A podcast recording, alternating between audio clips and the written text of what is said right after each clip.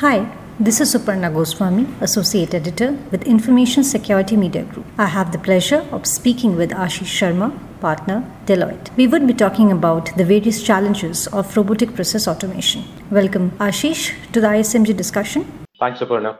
Happy to be here. So, Ashish, robotic process automation is nowadays increasingly getting used by auditing firms across the globe. However, the process has not yet successfully scaled to the level as it was expected. And I hear that one of the reasons is probably that uh, uh robotic process automation implementation often includes process re- re- uh, redesign, which will introduce new business governance and cybersecurity risks to organization. Can you kindly explain these challenges? So, Suparna, your the basic point that you raised with regards to that the usage of bots in auditing, or for that matter, multiple other functions in an organization is definitely on a rise. And I would say it seems to be moving in the direction where it is maturing as we speak, with more solutions, more sort of controls coming into the platforms which are used to develop these bots, more intelligence coming into the way organization deploys these solutions. It's no more only limited to automating certain step or a process. It is also about looking at it from a perspective of helping bring some level of intelligence by way of analyzing the data, providing judgments. So it's obviously a, a moving space. But having said that, you're absolutely right. It does pose its own sort of challenges in terms of what I typically refer as risk of automation, be it a CISO of an organization or an auditor for an organization. There are certain sections of this entire automation program that these functions need to be extremely careful about. While on one hand, a bot is like any other application running in an organization. But on the other hand, if you really look at it from the perspective of the fact that it intends automating iterative manual activities in a in a business process more often than not you would come across the perspective also of it taking over or taking some amount of work which a human being with its sensibilities and judgments would be able to address. So what should a ciso look for Let's make it more specific to what a CISO would be looking at. The moment you talk about robotics coming in and automation coming in, the first thing from a CISO's perspective would how secure is the, the tool itself that you're using, the platform itself that you're bringing in for automation. A number of my clients, I do advise them to make sure that whatever uh, platform that they choose to sort of build their robots as an organization and as a CISO, more importantly, I'll be very, very careful about what are the aspects of security these platforms offer. What is the level of audit trailing can I actually expect? How does the product, the platform look at aspects of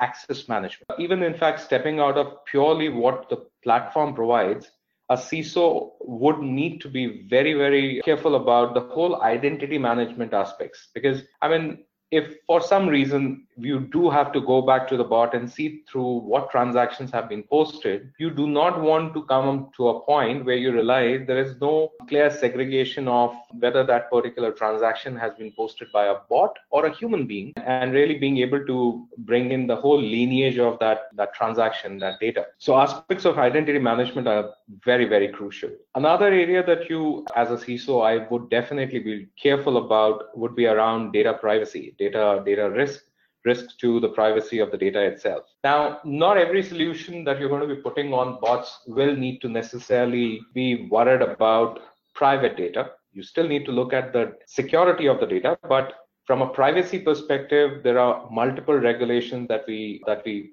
sort of have. Now, if your bot actually deals with private data of your clients, vendors, customers, you want to make sure that there is adequate amount of controls which an organization has taken into consideration while building the bot itself. As a CISO, I'll be very careful about some of these things, which are a part of overall, from a security perspective, from a from a privacy data privacy perspective. So, what does all this mean for an auditor?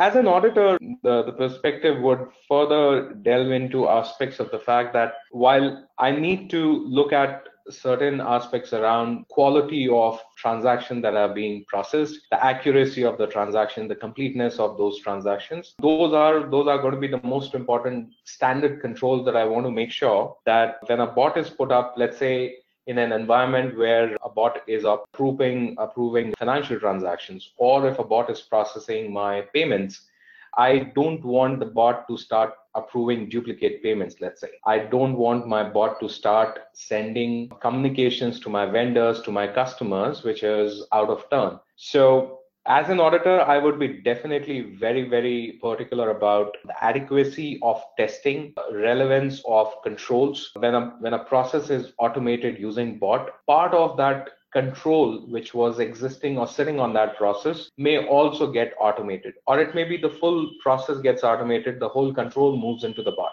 so as an auditor i'll be very very particular about how the organization has looked into those controls whether they've got automated is there a residual amount of that control which is still lying outside? And how does the organization deal with that remaining part of control? For example i have a couple of activities which are manual. One of it an approval process. The remaining set of activities are more more more steps in that process. I may automate that steps but for approval it's actually not applied in full. Then you really need to make sure that the controls which have been applied have been applied in the right way. The control owners are correct so as an auditor besides some of the the broader aspects of technology controls i will be very very particular about some of the other aspects as well. If i just take another minute say what technology controls controls around the whole change management aspects when a bot undergoes a change while it has gone live after if there are changes that are brought in the level of control software development lifecycle around robots has the same amount of rigor that you would have for any other application in the organization. So some of these controls around incident management change management business continuity will continue to be important controls from an audit perspective as well. So, Ashish, also I wanted to understand what are the kind of risk assessment framework that needs to be developed uh, if I have that robotic process automation in my organization? I think um, it, what I can talk about is what it should ideally have. When you talk about a risk framework around robotic process automation, you're essentially looking at broader two aspects of controls. One, the controls which are around the whole life cycle of uh, building a bot and from the stage right at the point in time when you are talking about identification of a specific requirement or an opportunity to automate to aspects of designing a particular bot, a solution on the bot, the aspects of process reengineering, as you touched on earlier, the aspects of compliances, the, the typical uh, life cycle development life cycle controls, to the point of controls that you need to keep in mind when a bot is actually in operation related to supervision, related to involvement of third party, howsoever a third party is involved in building maintaining or running a bot, incident uh, management related issue, identification related issue. So the entire life cycle of a bot has its own control requirement that one, as an organization, one needs to define that. What we've done as part of Deloitte, we've essentially built up the entire intelligent automation framework, which essentially, as I said, uh, divides it into two broader parts. One, the automation lifecycle itself, and pieces that I just about uh, just now touched upon. And then the other aspects are which are more related to the automation considerations itself. You touched upon one piece which was around secure uh, coding practices. There are more areas which will come into this picture. Data leakage and privacy will continue to be the most important thing the moment you put start putting the bots into your ecosystem. One other aspect which is uh, at times not necessarily seen with the same level of rigor but it does come back to you when you start building the bots and build and, and implementing in your organization. You do see a lot of publishers and software vendors coming back to you your erp vendors your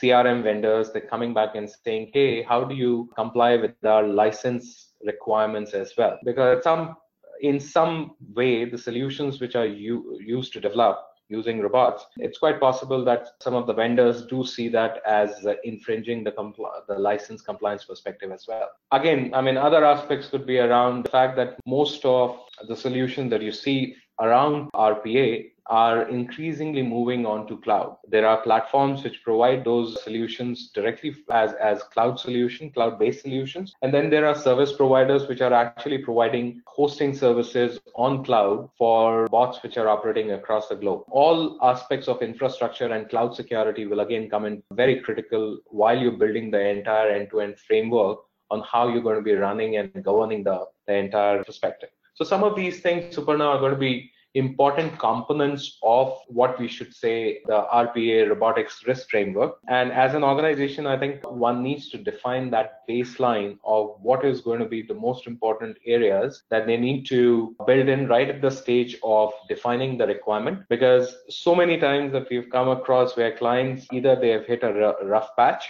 or they have gone ahead, built up uh, a couple of hundred bots, and then one fine day, compliance team, the auditors will come back and ask you questions which are going to be difficult to answer. So it's always going to be a right approach to bring in a baseline of these controls right at the stage of starting the journey around robotics. And as you keep uh, sort of evolving, maturing in usage of bots, you start bringing in uh, the next level of controls as well. So, Ashish, this was regarding the risk assessment framework.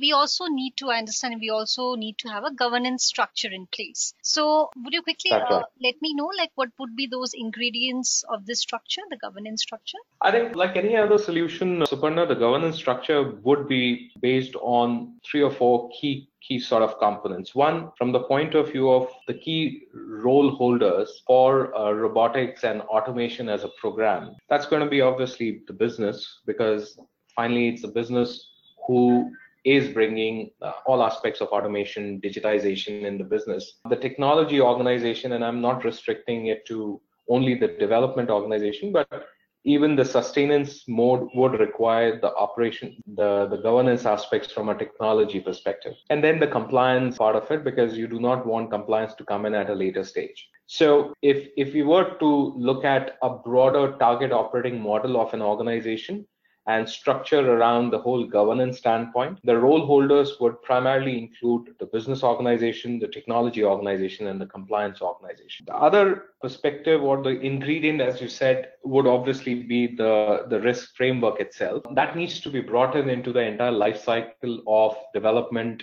sustenance, of a bot. Other aspect uh, which is going to be very critical is the is the whole perspective around how do you go about really answering questions around culture, ethics, and reputation. From an organization perspective, there are cultural aspects in terms of how one it is from a change management perspective, and uh, and it's also from the point of view of the tone at the top in terms of how an organization help bringing the level of automation achieving the business objectives while really being very careful about the fabric of the organization in terms of any apprehension if employees carry about bringing in some of these bots which may give them a fear of taking away the jobs in that case, what's the right level of communication? What is the perspective that they need to talk about to make sure that these these initiatives of bringing bot and doing automation are successful in the organization? So culture, responding to the whole culture part of an organization, and really taking it in the in the in the manner that it helps build the right environment in, in the organization more often than not a lot of automation and solution is moving towards intelligence and then that intelligence essentially means building algorithms which feed in reams and reams of data. The whole aspect of ethics around what data do I use to train my bots, to train my algorithms, what are aspects of business ethics that I need to be complying with is something which at this point in time in a lot of way is self-defined but it is important for an organization to keep that in mind while driving on any of these areas. When you talk about the governance structure you'd obviously need to place ethics there itself. Some of the more operational aspects of it i think as as a business no one really does automation for the fun of it. You do automation because you look at a certain roi at the end of it a lot of organizations have gone into the bandwagon of automation and then suddenly you realize the whole organization wants to get its own bot get and you realize um, a lot of automation that follows a good automation using some of these bots, you realize they aren't so successful. So the rigor applied on identifying a particular case for automation, the aspects, the controls in the process discovery phase, the aspects of monitoring how those bots have yielded the results will be an important aspect of the entire automation lifecycle of for, for these bots. These would be some of the more important attributes that you would want to cover when you structure um, a, a, a governance mechanism. Well, thank you, Ashish, for sharing your thoughts on how to scale up board auditing by taking into account the associated risks. Thanks a lot. Thanks, Suparna. You were listening to Ashish Sharma for ISMG in Asia. This is Suparna Goswami. Thank you for listening.